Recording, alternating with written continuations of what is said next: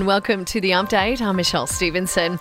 Well, Australia's political leaders are expressing their condolences today to the family of a man who died in floodwaters in Sydney's northwest. Police divers pulled his body from a car in Glenorie this afternoon. The man is yet to be identified. Prime Minister Scott Morrison telling Parliament it's a tragedy and a reminder for people to avoid those floodwaters. This is a terribly sad day for that family. Over the course of the past year and more, this country has battled floods, fires, viruses, drought, and now these floods again. Well, Australia's southeast is mopping up from three days of wet weather, but despite the blue skies, the flood warnings do remain. More trouble for the government with outspoken Liberal Senator Eric Abetz strongly denying that he slut shamed former staffer and alleged rape victim Brittany Higgins. The senator is accused by someone in his own party of making disparaging remarks about the incident, but he says he would never make light of such an issue. And to suggest that I would make light of a rape allegation allegation is horrendous, categorically denied by myself. The Aussie made AstraZeneca vaccines are being shipped out of Melbourne today. More than 830,000 doses will roll out right across the country.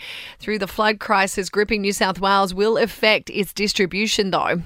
The Treasury Secretary says Australia's economic recovery is tracking very well. Job creation is surging as the nation bounces back from the COVID downturn. Stephen Kennedy telling a parliamentary hearing that economic growth has also surpassed expectations. It's it's bouncing around a bit. Mostly we're seeing recoveries, but it would be fair to say Australia is you know, well at the top of the pack in terms of the speed of this recovery.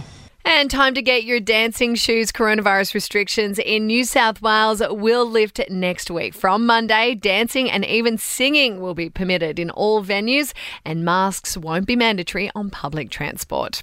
To sport and taking a look at tennis first, Australian Ajla Tomljanovic is through to the second round of the Miami Open, while Thanasi Kokkinakis has won his final qualifier and secured his place in the main draw at the Miami Open as well.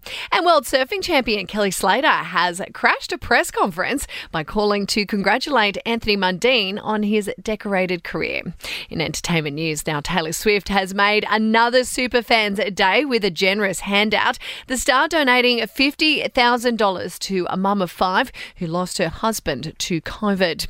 Jessica Simpson didn't even know that she owned a dishwasher. The star spent hours during COVID washing her dishes by hand before she discovered that the appliance was in her kitchen. Russell Crowe, Zac Efron and Bill Murray are in talks to film The Greatest Beer Run. It's a flick about a mate who tried to make a beer run to his friends fighting in Vietnam War. And it is a baby boy for Buddy Franklin and wife Jacinta, the pair welcoming their second child. And that is the latest from the Nova podcast news team. We'll see you tomorrow morning for another episode of The Update.